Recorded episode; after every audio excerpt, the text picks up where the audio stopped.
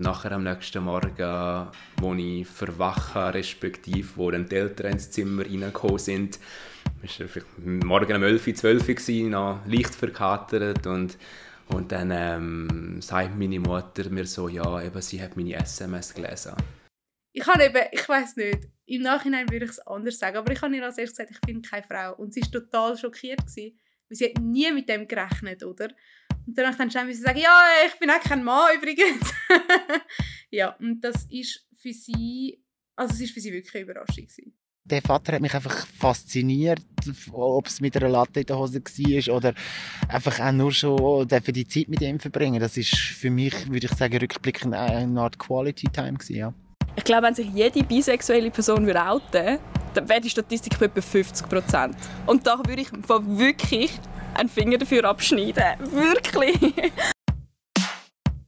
Mies Coming Out. Jede Geschichte ist einzigartig.